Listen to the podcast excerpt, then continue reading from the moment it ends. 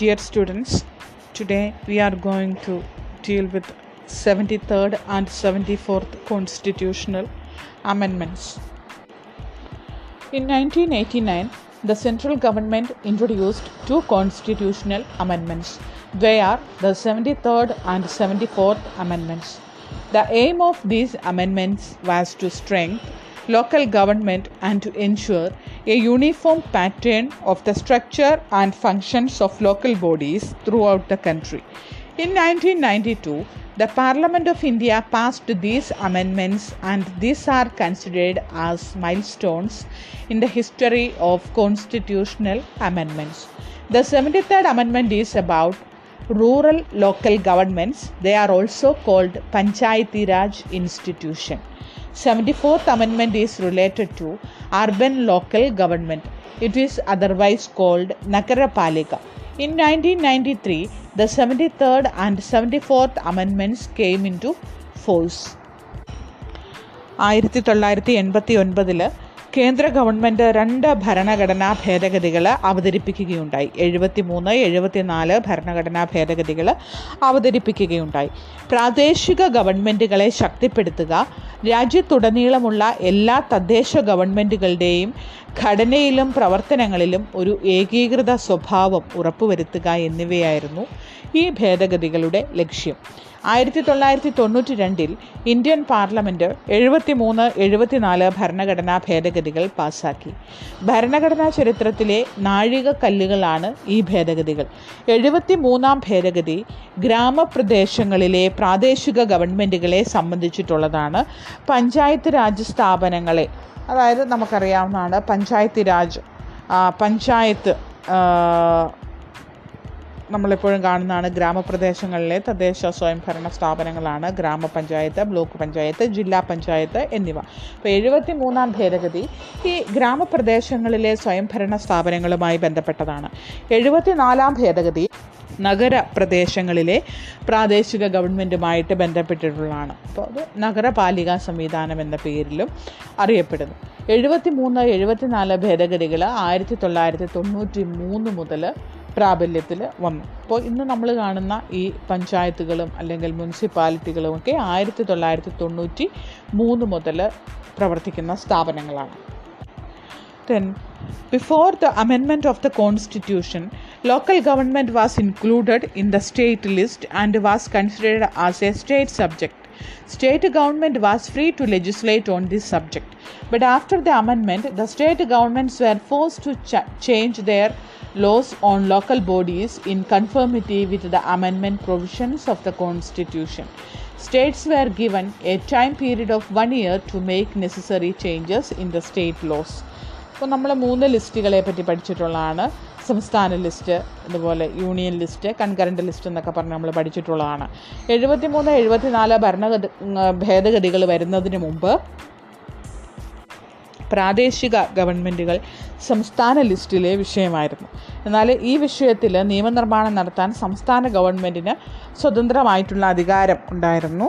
എന്നാൽ ഈ ഭരണഘടനാ ഭേദഗതികൾ എഴുപത്തി മൂന്ന് എഴുപത്തിനാല് ഭരണഘടനാ ഭേദഗതികൾ നിലവിൽ വന്നതോടെ പ്രാദേശിക ഗവൺമെന്റിനെ കുറിച്ചുള്ള നിയമങ്ങൾ ഭരണഘടനാ ഭേദഗതികൾക്ക് അനുസൃതമായി മാറ്റുവാൻ സംസ്ഥാനങ്ങൾ നിർബന്ധിതരായി.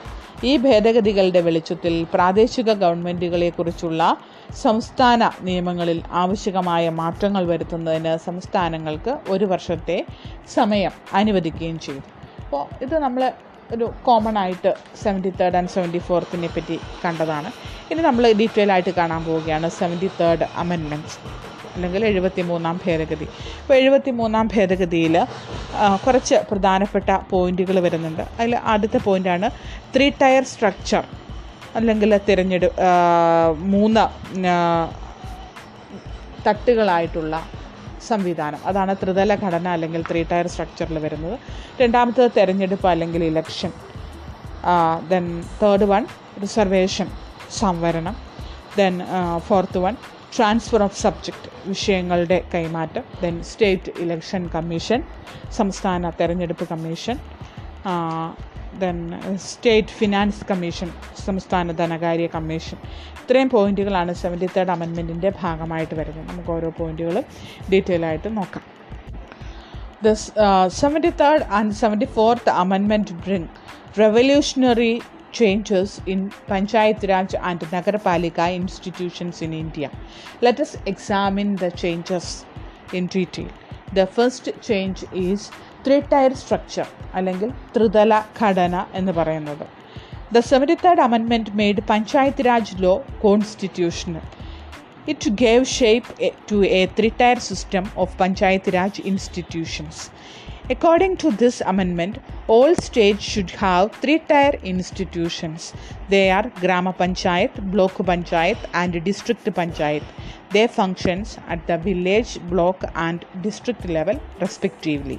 ഇപ്പോൾ ത്രീ ടയർ സ്ട്രക്ചർ അല്ലെങ്കിൽ ത്രിതല ഘടന എന്താണെന്ന് നമ്മൾ കണ്ടു എഴുപത്തി മൂന്നാം ഭേദഗതി എഴുപത്തി മൂന്നാം ഭേദഗതി പ്രകാരം പഞ്ചായത്ത് രാജ് നിയമത്തെ ഭരണഘടന അനുസൃതമാക്കി.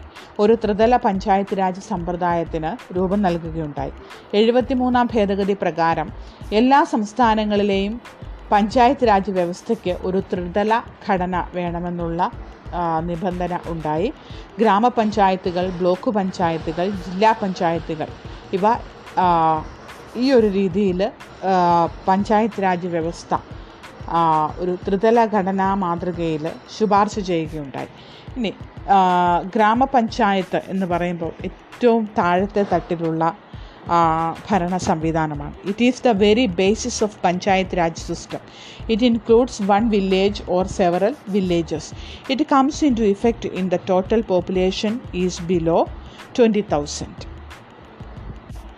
ഇപ്പോൾ നമ്മൾ ഗ്രാമപഞ്ചായത്തിനെ പറ്റി കണ്ടു. പഞ്ചായത്ത് രാജ് വ്യവസ്ഥയുടെ അടിത്തറയാണ് ആദ്യത്തെ തട്ടായ ഗ്രാമപഞ്ചായത്തിന്റെ സ്ഥാനം. ഒരു ഗ്രാമപഞ്ചായത്തിൽ ഒരു ഗ്രാമമോ ഗ്രാമങ്ങളുടെ ഒരു സംഘടന സംഘമോ ഉണ്ടായിരിക്കും.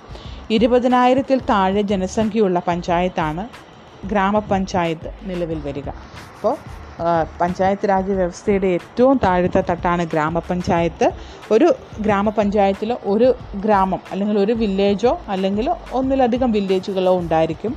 ഗ്രാമപഞ്ചായത്തിലെ ജനസംഖ്യ എന്ന് പറയുന്നത് ആ ഇരുപതിനായിരത്തിൽ താഴെ അതായത് ഇരുപതിനായിരം വരെയാണ് ഗ്രാമപഞ്ചായത്തിലെ ജനസംഖ്യ എന്ന് പറയുന്നത്. ഗ്രാമപഞ്ചായത്തിന് തൊട്ട് മുകളിലായിട്ട് എന്തുണ്ട്? ആ ബ്ലോക്ക് പഞ്ചായത്തുണ്ട്.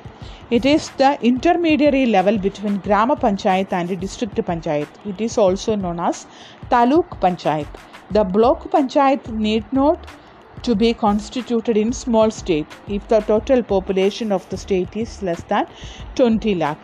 ഇപ്പോൾ ഗ്രാമപഞ്ചായത്തിനും ജില്ലാ പഞ്ചായത്തിനും ഇടയ്ക്കുള്ള ഒരു ഇടത്തട്ടാണ് മണ്ഡൽ അഥവാ ബ്ലോക്ക് പഞ്ചായത്ത് താലൂക്ക് പഞ്ചായത്ത് എന്ന പേരിലും ഇതറിയപ്പെടുന്നു.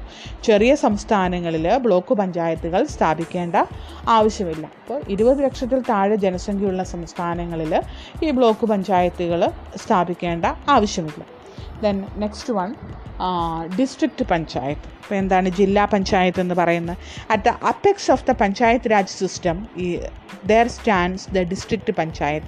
It covers the entire rural area of the district അപ്പോൾ ജില്ലാ പഞ്ചായത്ത് എന്ന് പറയുന്നത് എന്താണ്? പഞ്ചായത്ത് രാജ് സംവിധാനത്തിന്റെ ഏറ്റവും ഉയർന്ന തലമാണ് ജില്ലാ പഞ്ചായത്ത്. ജില്ലയിലെ ഗ്രാമീണ മേഖല പൂർണമായിട്ടും ഇതിൽ ഉൾപ്പെടുന്നു. ഇപ്പോൾ നമ്മൾ ത്രീ ടയർ സ്ട്രക്ചർ അല്ലെങ്കിൽ ത്രിതല ഘടന എന്ന് പറഞ്ഞാൽ എന്താണെന്ന് കണ്ടു. എഴുപത്തി മൂന്നാം ഭേദഗതി പ്രകാരം എല്ലാ സംസ്ഥാനങ്ങളിലെയും പഞ്ചായത്ത് രാജ് വ്യവസ്ഥയ്ക്ക് രൂപം നൽകുകയുണ്ടായി. അതൊരു ത്രിതല ഘടന മാതൃകയിലാണ് രൂപം നൽകിയിട്ടുള്ളത്.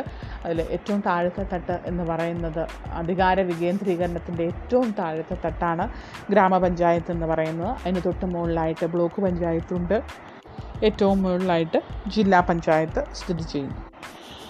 The 73rd Amendment made it mandatory to have Grama Sabha. It consists of all adult citizens registered as voters in the Panchayat area. The role and functions of Grama Sabha can be decided by state legislature. എന്താണ് നമ്മൾക്ക് കേട്ടിട്ടുള്ള കാര്യമാണ്. എഴുപത്തി മൂന്നാം ഭരണഘടനാ ഭേദഗതിയിൽ ഗ്രാമസഭകൾ രൂപീകരിക്കണമെന്ന നിർബന്ധിത വ്യവസ്ഥയുണ്ട്. പഞ്ചായത്ത് പ്രദേശത്ത് വോട്ടർമാരായി രജിസ്റ്റർ ചെയ്തിട്ടുള്ള പ്രായപൂർത്തിയായ എല്ലാ അംഗങ്ങളും ഈ ഗ്രാമസഭയിൽ ഉൾപ്പെടും.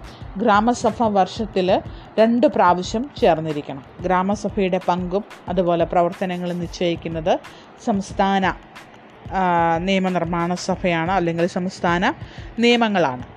അപ്പോൾ ഇപ്പോൾ നമ്മൾ കാണുന്നത് ഓരോ പോയിന്റുകൾ ത്രീ ടയർ സ്ട്രക്ചർ അല്ലെങ്കിൽ ത്രിതല ഘടന എന്ന് കണ്ടു. ഇത് സെവന്റി തേർഡ് അമെൻമെന്റിന് രൂപം കൊടുത്തപ്പോൾ അല്ലെങ്കിൽ seventy third and seventy fourth അമെൻമെന്റ് രൂപം കൊണ്ടപ്പോൾ അതിനൊപ്പം കേരളത്തിലും അതുപോലെ മറ്റു സംസ്ഥാനങ്ങളിലും ഉണ്ടായ തദ്ദേശ സ്വയംഭരണ സ്ഥാപനങ്ങളിലുണ്ടായ മാറ്റങ്ങളുടെ ആ, ഉദാഹരണം എന്ന് പറയാൻ പറ്റില്ല മാറ്റങ്ങളാണ് അതിൽ ഒന്നാമത്തെ മാറ്റമാണ് ത്രിതല ഘടന എന്ന് പറയുന്നത് ഇനി രണ്ടാമത്തെ മാറ്റം എന്ന് പറയുന്നത് ഇലക്ഷൻസ് തെരഞ്ഞെടുപ്പാണ് The, the members of all the three levels of Panchayat Raj institutions are directly elected by the people. The tenure of each Panchayat body is five years. If state government dissolves the Panchayat before the expiry of the term, fresh election must be conducted within six months. This is an important provision because it ensures the existence of elected local bodies.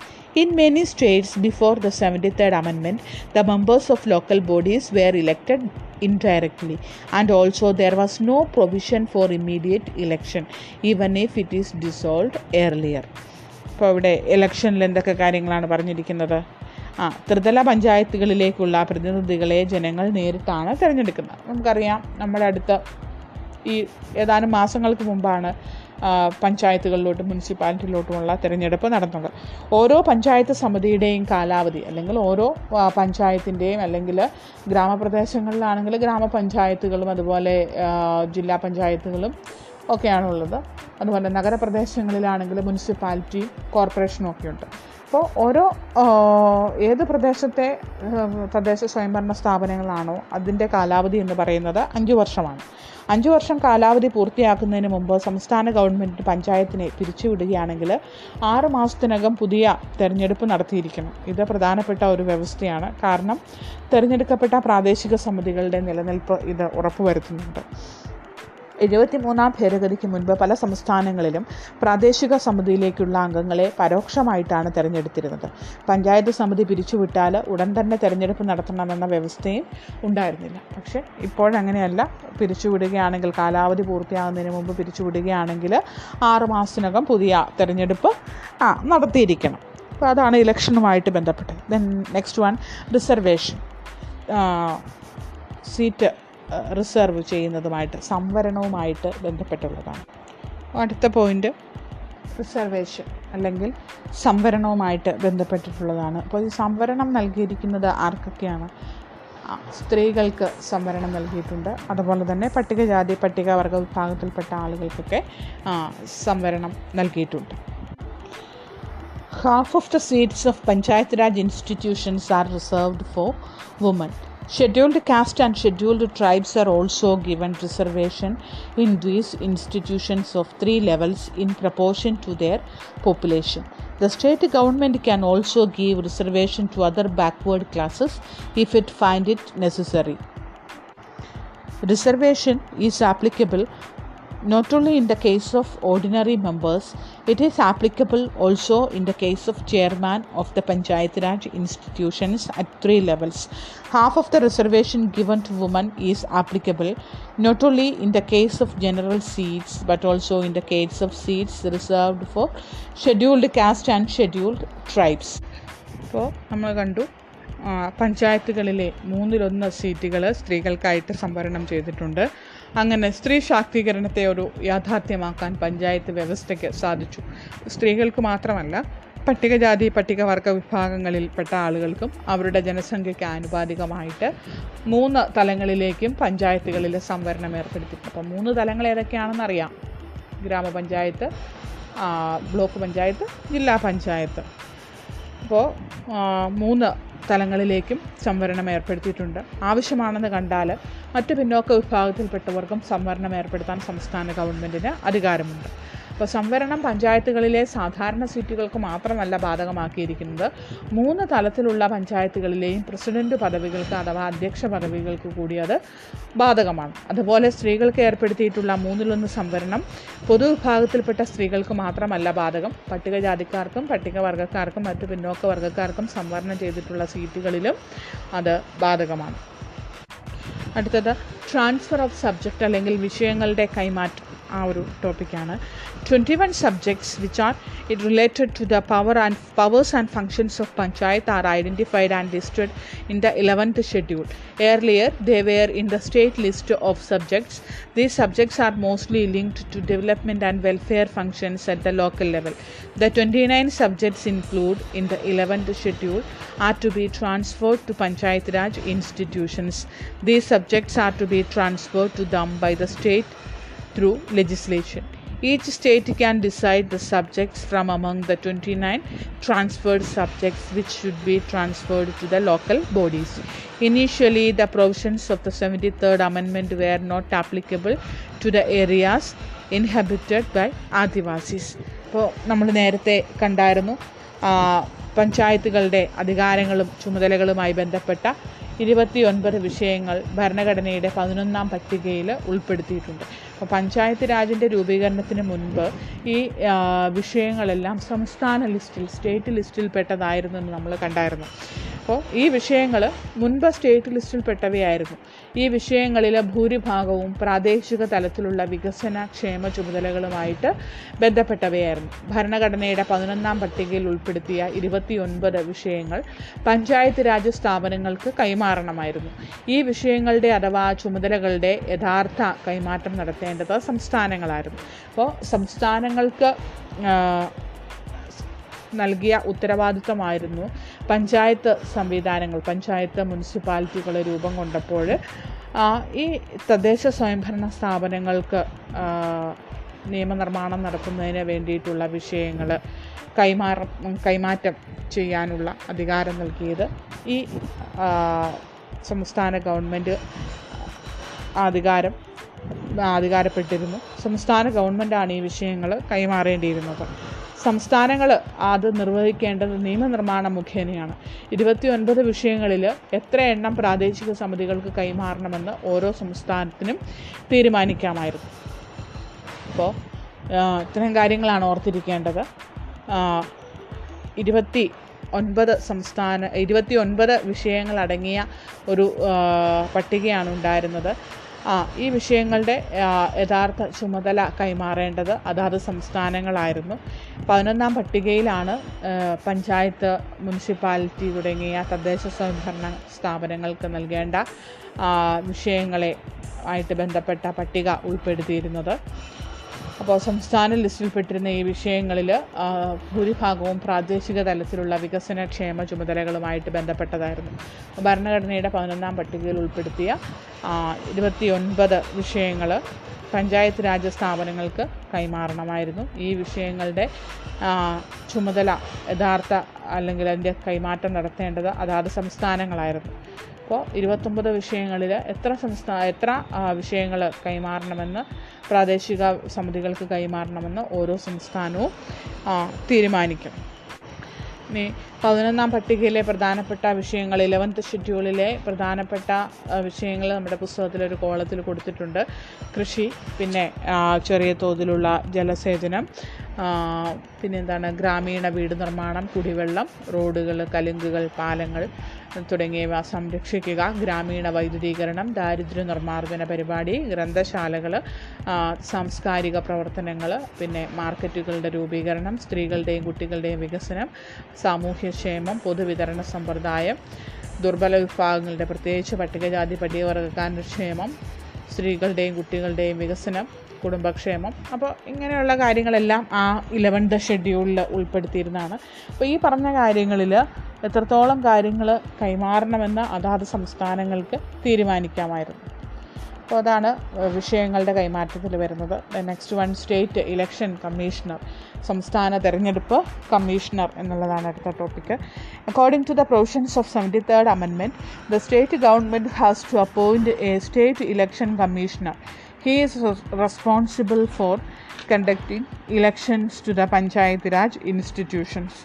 Before the amendment, this functions was discharged by state administration under the control of state government. Like the Election Commission of India, the office of the State Election Commissioner is also autonomous. The State Election Commissioner is an independent officer. He has no link with the Chief Election Commissioner of India and is also not under his control. അപ്പോൾ സംസ്ഥാന തെരഞ്ഞെടുപ്പ് commissioner. അതാണ് നമ്മളിപ്പോൾ കാണുന്നത്. എഴുപത്തിമൂന്നാം ഭേദഗതി പ്രകാരം സംസ്ഥാന government ഒരു സംസ്ഥാന തെരഞ്ഞെടുപ്പ് കമ്മീഷണറെ നിയമിക്കേണ്ടതുണ്ട്. പഞ്ചായത്ത് രാജ് സ്ഥാപനങ്ങളിലേക്ക് തെരഞ്ഞെടുപ്പ് നടത്തുന്നതിനുള്ള ഉത്തരവാദിത്വം ഈ തെരഞ്ഞെടുപ്പ് കമ്മീഷണറാണുള്ളത്. മുമ്പ് ഈ ജോലി നിർവഹിച്ചിരുന്നത് സംസ്ഥാന ഗവൺമെന്റിന്റെ നിയന്ത്രണത്തിലുള്ള സംസ്ഥാന ഭരണ സംവിധാനമാണ്.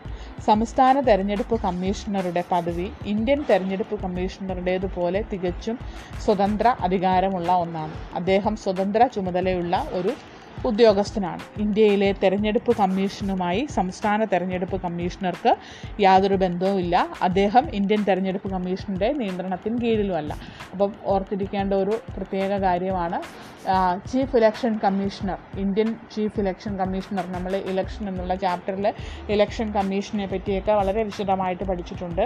ആ ഇന്ത്യയിലെ കേന്ദ്ര ഇലക്ഷൻ കമ്മീഷൻ തെരഞ്ഞെടുപ്പ് കമ്മീഷനുമായിട്ട് ഈ സംസ്ഥാനങ്ങളിലെ തെരഞ്ഞെടുപ്പ് കമ്മീഷന് യാതൊരു ബന്ധവുമില്ല. സംസ്ഥാനങ്ങളിലെ തെരഞ്ഞെടുപ്പ് കമ്മീഷൻ ഒരു സ്വതന്ത്ര കമ്മീഷനാണ്. ഇന്ത്യൻ തെരഞ്ഞെടുപ്പ് കമ്മീഷനുമായിട്ട് സംസ്ഥാന തെരഞ്ഞെടുപ്പ് കമ്മീഷണർക്ക് യാതൊരു ബന്ധവുമില്ല. അദ്ദേഹം ഇന്ത്യൻ തെരഞ്ഞെടുപ്പ് കമ്മീഷണത്തിന് കമ്മീഷന്റെ നിയന്ത്രണത്തിന് കീഴിലുള്ള വ്യക്തി ഉദ്യോഗസ്ഥരുമല്ല. അപ്പോൾ സംസ്ഥാനങ്ങളിലെ തെരഞ്ഞെടുപ്പ്. അപ്പോൾ സംസ്ഥാന തെരഞ്ഞെടുപ്പ് സംസ്ഥാന തെരഞ്ഞെടുപ്പ് കമ്മീഷണർ എന്ന് പറയുമ്പോൾ ഓരോ സംസ്ഥാന സംസ്ഥാന തെരഞ്ഞെടുപ്പ് കമ്മീഷണർ എന്നതുകൊണ്ട് നമ്മൾ ഉദ്ദേശിക്കുന്നത് പഞ്ചായത്ത് രാജ് സ്ഥാപനങ്ങളിലേക്കും അതുപോലെ തന്നെ മുനിസിപ്പാലിറ്റി മുനിസിപ്പാലിറ്റികളിലോട്ടുമുള്ള തെരഞ്ഞെടുപ്പ് നടത്തുന്നതിന് വേണ്ടിയിട്ട് രൂപീകരിച്ചിരിക്കുന്ന തെരഞ്ഞെടുപ്പ് കമ്മീഷനെയാണ്. ഈ തെരഞ്ഞെടുപ്പ് കമ്മീഷന് ഇന്ത്യയിലെ ചീഫ് ഇലക്ഷൻ കമ്മീഷണറുമായിട്ട് യാതൊരു ബന്ധവും ഇല്ല അത് നോട്ട് ചെയ്യേണ്ട പ്രധാനപ്പെട്ട കാര്യമാണ് then state finance commission state government has to appoint a state finance commission once in five years. This commission examines the financial position of the local governments in the state. It also will re- uh, review the distribution of revenues between the state and local. It is another function of the Commission to review the revenues of the rural and urban local government. It ensures that allocation of funds to that rural local government is not at all a political matter. അപ്പോൾ സംസ്ഥാന ധനകാര്യ കമ്മീഷനെ പറ്റിയും നമ്മൾ കണ്ടു. ഓരോ അഞ്ച് വർഷം കൂടുന്തോറും സംസ്ഥാന ഗവൺമെന്റ് സംസ്ഥാന ധനകാര്യ കമ്മീഷനെ നിയമിക്കു നിയമിക്കുന്നുണ്ട്. ഈ കമ്മീഷൻ സംസ്ഥാനത്തിലെ പ്രാദേശിക ഗവൺമെന്റുകളുടെ ധനസ്ഥിതി പരിശോധിക്കും. സംസ്ഥാനങ്ങൾക്കും പ്രാദേശിക ഗവൺമെന്റുകൾക്കും ഇടയിലുള്ള വരുമാന വിതരണത്തെ വിലയിരുത്തും. അതുപോലെ ഗ്രാമത്തിലെയും നഗരത്തിലെയും പ്രാദേശിക ഗവൺമെന്റുകൾക്കിടയിലുള്ള വരുമാന വിതരണത്തെയും പരിശോധിക്കും. ഗ്രാമത്തിലെ പ്രാദേശിക ഗവൺമെന്റുകൾക്ക് ഫണ്ട് അനുവദിക്കുന്നത് ഒരു രാഷ്ട്രീയ വിഷയമല്ലെന്ന് ഇത് ഉറപ്പുവരുത്തുന്നു. അപ്പോൾ സെവന്റി തേർഡ് അമെൻമെന്റുമായിട്ട് ബന്ധപ്പെട്ട് ഇത്രയും കാര്യങ്ങളാണുള്ളത്. ത്രിതല ഘടന then second point election third point സംവരണം. Fourth point transfer of subject fifth point state election commissioner sixth point state election finance commission അപ്പോൾ ആറ് പോയിന്റുകളാണുള്ളത് ഈ എഴുപത്തിമൂന്നാം ഭരണഘടന ഭേദഗതി പാസ്സാക്കിയത് മൂലം ഇന്ത്യയിലെ ഗ്രാമപ്രദേശങ്ങളിൽ അതുപോലെ നഗരപ്രദേശങ്ങളിലും എഴുപത്തി മൂന്ന് എഴുപത്തിമൂന്നാം ഭേദഗതി ഗ്രാമപ്രദേശങ്ങളിലെ തദ്ദേശ സ്വയംഭരണവുമായിട്ട് ബന്ധപ്പെട്ടതാണെങ്കിൽ എഴുപത്തിനാലാം ഭേദഗതി നഗരപ്രദേശങ്ങളിലെ സ്വയംഭരണവുമായിട്ട് ബന്ധപ്പെട്ടതാണ്. എഴുപത്തി മൂന്നാം ഭേദഗതി പ്രകാരം മൂന്ന് തരത്തിലുള്ള ഗവൺമെന്റുകൾക്ക് രൂപം നൽകുകയുണ്ടായി. എഴുപത്തി നാലാം ഭേദഗതി പ്രകാരം നഗരപ്രദേശങ്ങളിലെ തദ്ദേശ സ്വയംഭരണവുമായിട്ട് ബന്ധപ്പെട്ട ഗവൺമെന്റുകൾ രൂപീകരിക്കുകയുണ്ടായി. അപ്പോൾ ഇപ്പോൾ ഇന്നത്തെ ക്ലാസ്സിൽ നമ്മൾ കണ്ടത് എഴുപത്തി മൂന്നാം ഭേദഗതി പ്രകാരം ഗ്രാമപ്രദേശങ്ങളിൽ വന്ന മാറ്റങ്ങൾ എന്തൊക്കെയാണ് എന്നുള്ളതാണ്. അപ്പോൾ ക്ലാസ് കേട്ടതിന് ശേഷം പുസ്തകം വായിച്ചു നോക്കി ഓരോ പോയിന്റുകളും കൃത്യമായിട്ട് വായിച്ച് മനസ്സിലാക്കാനായിട്ട് ശ്രദ്ധിക്കുക. അപ്പോൾ എല്ലാവർക്കും നല്ല ഒരു ദിവസം ആശംസിക്കുന്നു. നന്ദി.